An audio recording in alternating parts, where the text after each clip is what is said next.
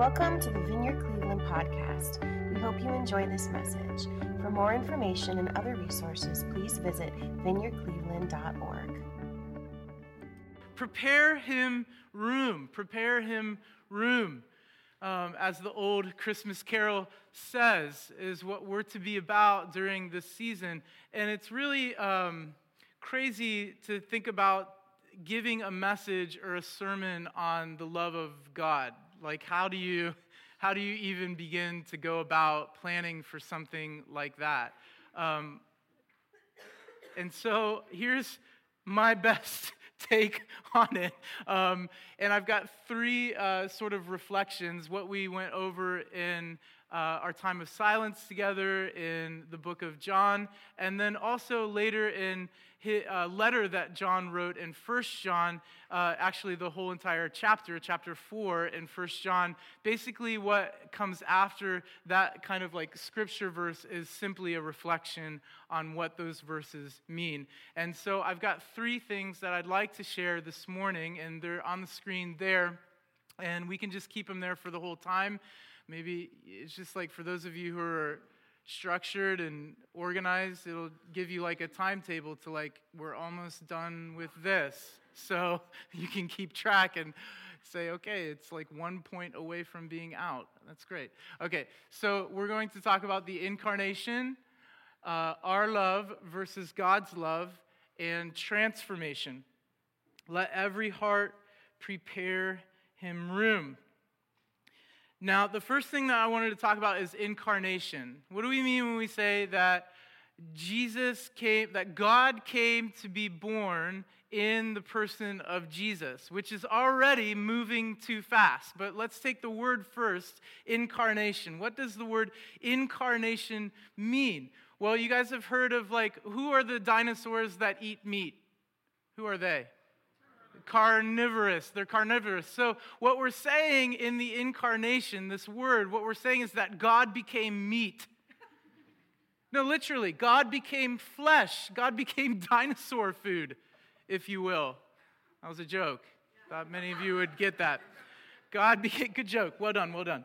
God became dinosaur food. God became flesh. And when we say that Christmas is about the birth of God in the person of Jesus, we already miss the most astounding thing of all. When we say that God was born in the person of Jesus, and that's what Christmas is about. The most astounding thing is that God was born. That God was born at all. I mean, just think for a minute what that means that God was born as a person it's so astounding and so outside of my own understanding, I can't even begin to comprehend that, that God was born.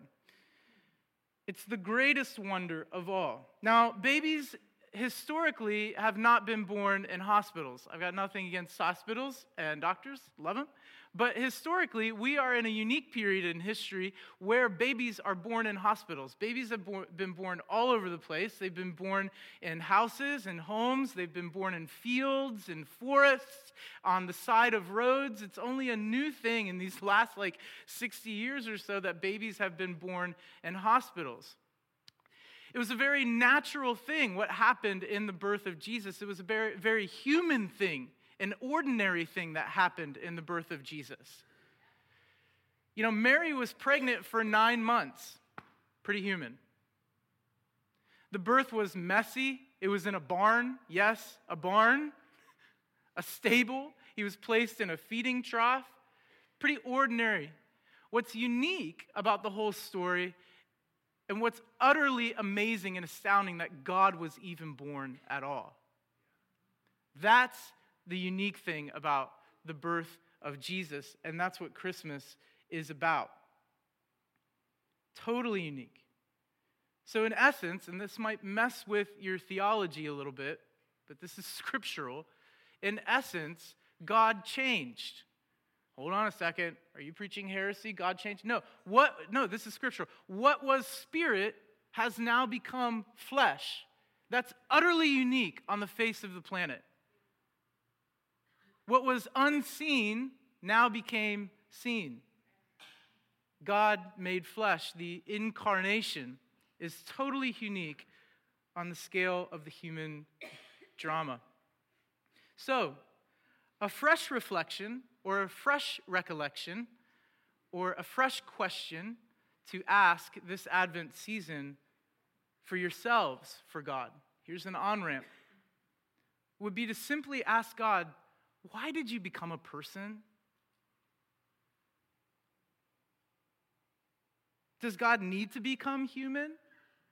He has everything, right? He owns everything. Does God really need to become a human being?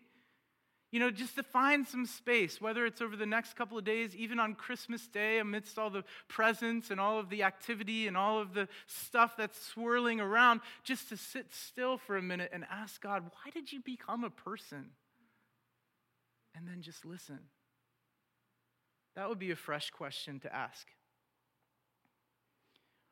Well, to answer that question, again, for, from my own experience and for us here this morning, the first hint to the answer to that question is that it's not spe- specifically and explicitly about forgiveness. Think about it this way He spoke the world into being. He could have swung the heavenly gavel in one stroke and said, You're all forgiven, right? This positional authority that God has as judge of the world, as creator, as the one true God. He could have swung the heavenly gavel at, with one fell and just with an edict, with a fiat, say, You're forgiven. He, but he didn't do that. He didn't do that. He said, You know, I want to do something that means more. So the incarnation isn't explicitly about the forgiveness of sins. I'm not talking about the forgiveness of sins this morning. See, Christmas is less about the forgiveness of our sins and more about the love of God. That's what we're here to talk about this morning. And so instead of swinging the heavenly gavel and saying, You're all forgiven, bam, it's done, he says, I'll take on flesh and become like you. Ugh, that's astounding. That's amazing. So, the first hint is that it's not explicitly about forgiveness. Is that instead the creator of the world came to live among the condemned on death row. The judge of all came to live on death row. And so that's a good question to be asking this Advent season is like, why did you become human? The second hint is that it's about love. It's about the love of God, and that's our second bullet point is our love versus God's love. And the most serious error that we could make is to think that we understand God's love this morning. I am in serious error if I walked into this building this morning thinking, you know what, I've pretty much got a handle on God's love, I understand it completely. I've already. You see, it's an error to think that because when we think about our, that's why I put our love versus God's love, because our idea of love is completely different from God's idea of love. We'll unpack that here in a minute. Our idea of love is actually at war with God's kind of love. They're at war with one another. And we're foolish to impose our own definitions of what love is onto God. The other scripture for this morning is 1 John chapter 4, the entire chapter. I'll spare you, we won't read the entire chapter. To sum it up, God is love is what John writes. God is love. But we want to pay particular attention to where we. What, what was the Saturday Night Live thing? You're placing the emphasis on the wrong syllable. We want to pay particular attention to where we place the emphasis in that phrase. God is love. No, no, no, let's change it. God is love. Because we can go around saying that, like, God is love, love is God, love is all you need. Love is all you need. Love is all you need. Yeah. But, but that's foolish because we begin to, if we, if we say it like that, we begin to impose our projections our definitions, impose our definitions of what love is onto God. And what we really need to get a hold of this morning is that God is love. What we're really saying is like, love is what God looks like. If it's love, it's God. He's the author of it. But it's okay that we're foolish this morning. God's a big boy, He can handle that. He can handle our foolishness. But it's a key change to understand that love is like God. And to the degree we get a more clear picture of who God is, is the degree which we'll understand divine love. It's not the other way around.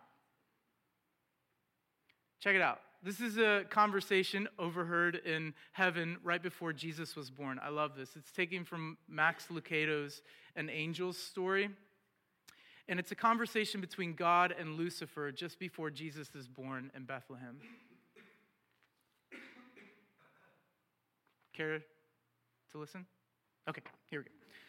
The king walked over and reached for the book. He turned it toward Lucifer and commanded, Come deceiver, read the name of the one who will call your bluff.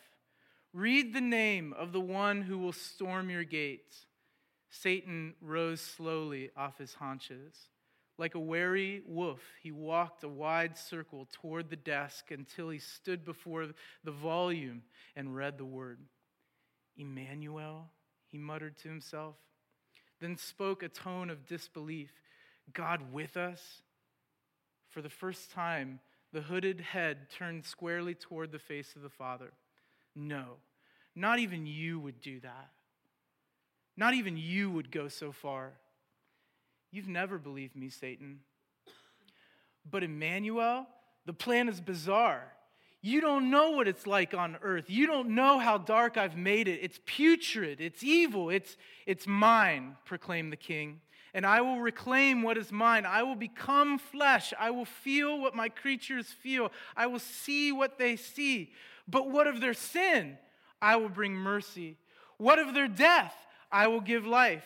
Satan stood speechless. God spoke, I love my children. Love does not take away the beloved's freedom, but love takes away fear and Emmanuel will leave behind a tribe of fearless children. They will not fear you or your hell. Satan, Satan stepped back at the thought. His retort was childish. They, they will too. I will take away all sin. I will take away death. Without sin and without death, you have no power. Around and around in a circle, Satan paced clenching and unclenching his wiry fingers. When he finally stopped, he asked a question that even I was thinking Why? Why would you do this? The Father's voice was deep and soft because I love them. Because I love them. It's true, we can't pay the debt of sin. And that's why we're not focusing on this incarnation as being about the forgiveness of sin, but rather the love of God, because we can't pay the debt of sin. This is too true in our day and age. But today, I'm not talking about sin. I'm not talking about it. It's as different from water is to sand I'm talking about the love of the Father. Christmas isn't about our sin, it's about the love of God. The economics of the kingdom turn every business model upside down. We owe nothing but a, uh, but a debt of love. Love is the currency, love is the coin. We repay the love debt with the very substance of the original act of God's love. Okay, that's really good news. We start to let, let me say it again. we are in debt, which we can never pay back, but we can try. Oh, well, you say that's, well, grace is opposed to earning your salvation. I'll tell you, the Bank of Heaven is open for business, and there are 7 billion different locations to which you can start to repay the debt of love that you owe to God. Behind you, in front of you, to the side, everywhere. Love is the currency, love is the coin. We repay the love debt with the very substance of the original act of God's love. To be like Jesus. Our idea of love, here it is. Our idea of love is about what we feel, our circumstances, what they're like, or at its highest level, about sacrifice for others. But God's love is different. It's not merely about the forgiveness of sins, it's about the love of the Father for his children. And that brings us to our last point, which is transformation. And this, we always end up here, don't we? We always end up, Vineyard Cleveland, at presence. Because this is the hope of Christmas.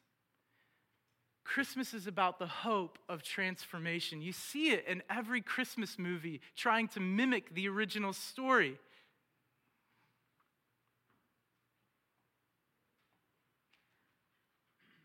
That there is hope for you and there's hope for me to be different people, that we can change, that people do change in the person of Jesus Christ. Christmas is about the hope of transformation, and this is challenging. And we get to think about it every year at Christmas time. The challenging thing is that God's love has been incarnated into human flesh, and we get to be reminded of that each and every year. That the incarnation, the infleshing of God, can be enacted in people like you and me. And that's super duper tough and that's super duper challenging, but it's the invitation every December for us here in America to remember that the incarnation, the indwelling of God, that God as spirit would actually become skin and bones, that we get to be that to other people. See, it's one thing to just celebrate God at Christmas. Oh, God's a baby. Hey, Merry Christmas. It's a completely other thing to become like God. There's an ancient church father, his name's Athanasius. And he summed up this challenge in a sort of hyperbolic type of phrase when he said this The Son of God became man so that we might become God. Oh, hold on. Heresy, hold on. This isn't some new age teaching, it's actually the reason for Christmas. The Son of God became man so that we might become God. God came to live among us in order to show us how life was supposed to be lived. And our lives are supposed to be lived the way that Jesus lived it. Now, why did Athanasius cut out that little key word like? Right? We want it in our, in our neat and tidy religious boxes. We want Athanasius to say, God, in Christmas, God became man so that man could become like God. But Athanasius knew what those of you who follow Jesus with all of your heart know that that little word like presents a convenient, easy out for us, good, tidy people. Because we can say, oh, yeah, God, God wants us to become like Him, like Jesus. I can be a nicer person. Well, yes, I could be a nicer person. I could, I could do better. I could do better. But that's not what Athanasius said, and that's not what Christmas is about. You see, what Athanasius does by removing that word like is he's getting at this thing of presence and substance, the very substance of God in you. That's why I say it's not some weird, like, new age teaching. This is scripture. You carry in, right, in earthen vessels. And though the vessel is cracked, you can only hope that what spills out is the Spirit of God. That you carry the Holy Spirit inside of you. Like, literally, like when you breathe, He breathes. Inside of your chest, present. Now, it takes having the substance, the Word of God in us, to inflesh divinity in the here, in the now. That's what it takes. We can't change any way else, on a side note. We cannot change any way else. Have you tried to change yourself recently? How's that going? Have you tried to change other people recently? No. Any control freaks here? Tried to change other people? That's going splendidly well for you, isn't it? They just can't see it my way. If they saw it my way, this world would be a better place. If they all saw it my way. Really difficult to change other people, really difficult to change yourself. Change the world. Gosh, I'm a gazillion steps before that. But Jesus, what he's saying in the incarnation is that transformation is possible.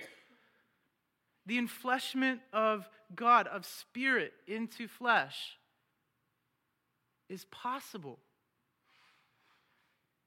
How? How? so you, some of you may be asking, well, how? How in the world do I do that? How you gonna do that? I love this from Dallas Willard. Let's bring it home.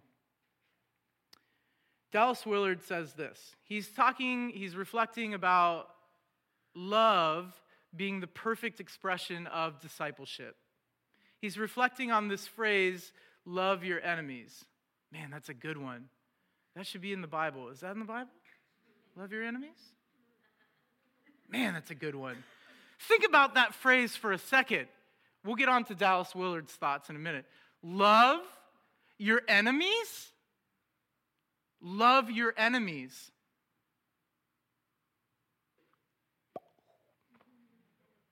Love your enemies. What does that mean?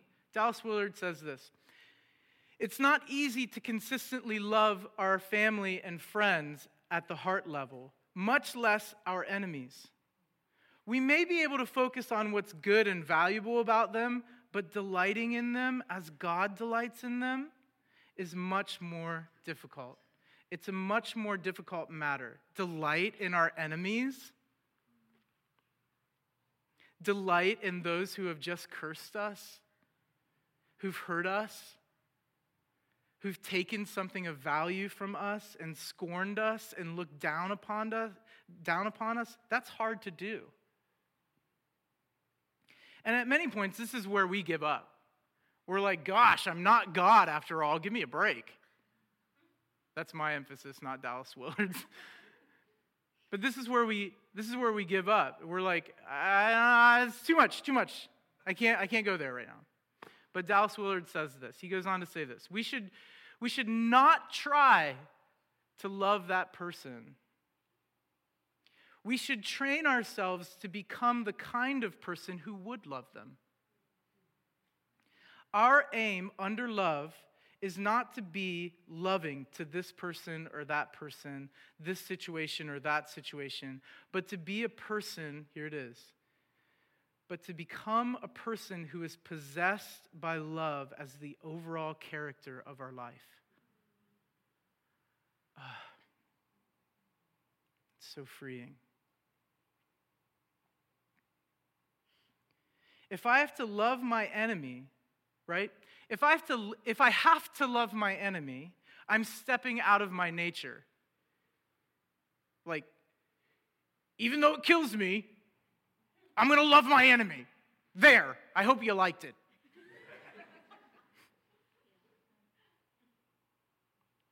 you know, but Jesus didn't do that. Jesus didn't come and he was like, gosh, you guys are idiots. I love you. There, I hope you liked it. Like, Jesus doesn't do that.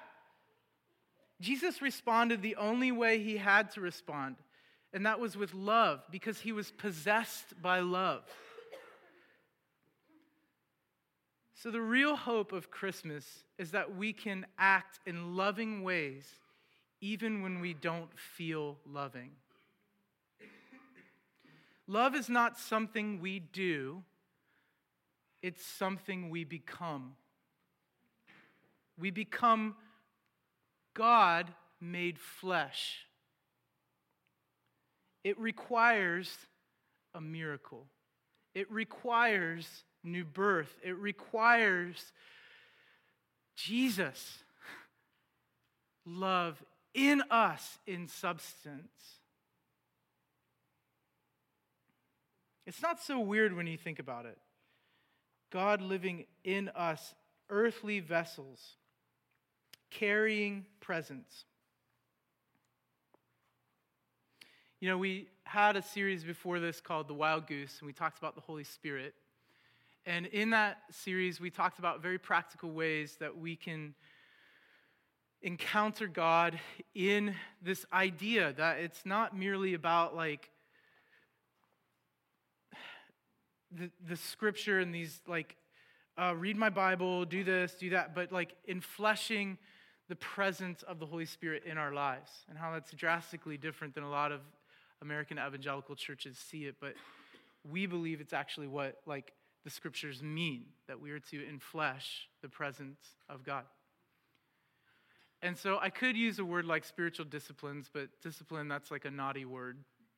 Um, practices, spiritual practices, um, spiritual habits could be another word. Of like just, you know, how do we transform? How do we become love? It's like crazy to think about. And I think that I could stand before you and, you know, give you like top five ways to be transformed into becoming love. But what I was going to say at the beginning of the talk that I'll say now is that, like, none of us are experts. Like, none of us have it figured out, right? It's like I had this picture of like that late night radio show back in the 90s that was like duplicated and replicated all. Who was that? what was her name? Delilah, Delilah, yeah, yeah, like the love show or whatever. And she'd give like commentaries on these like desperate lovers who were like, I just want her to know that she, I love her. Can you play this Luther Vandross song, please? I hope she hears.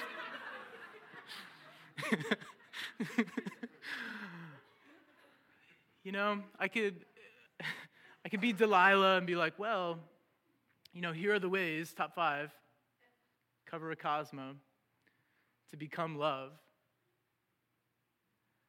But I think that'd be like inauthentic to just where we're at.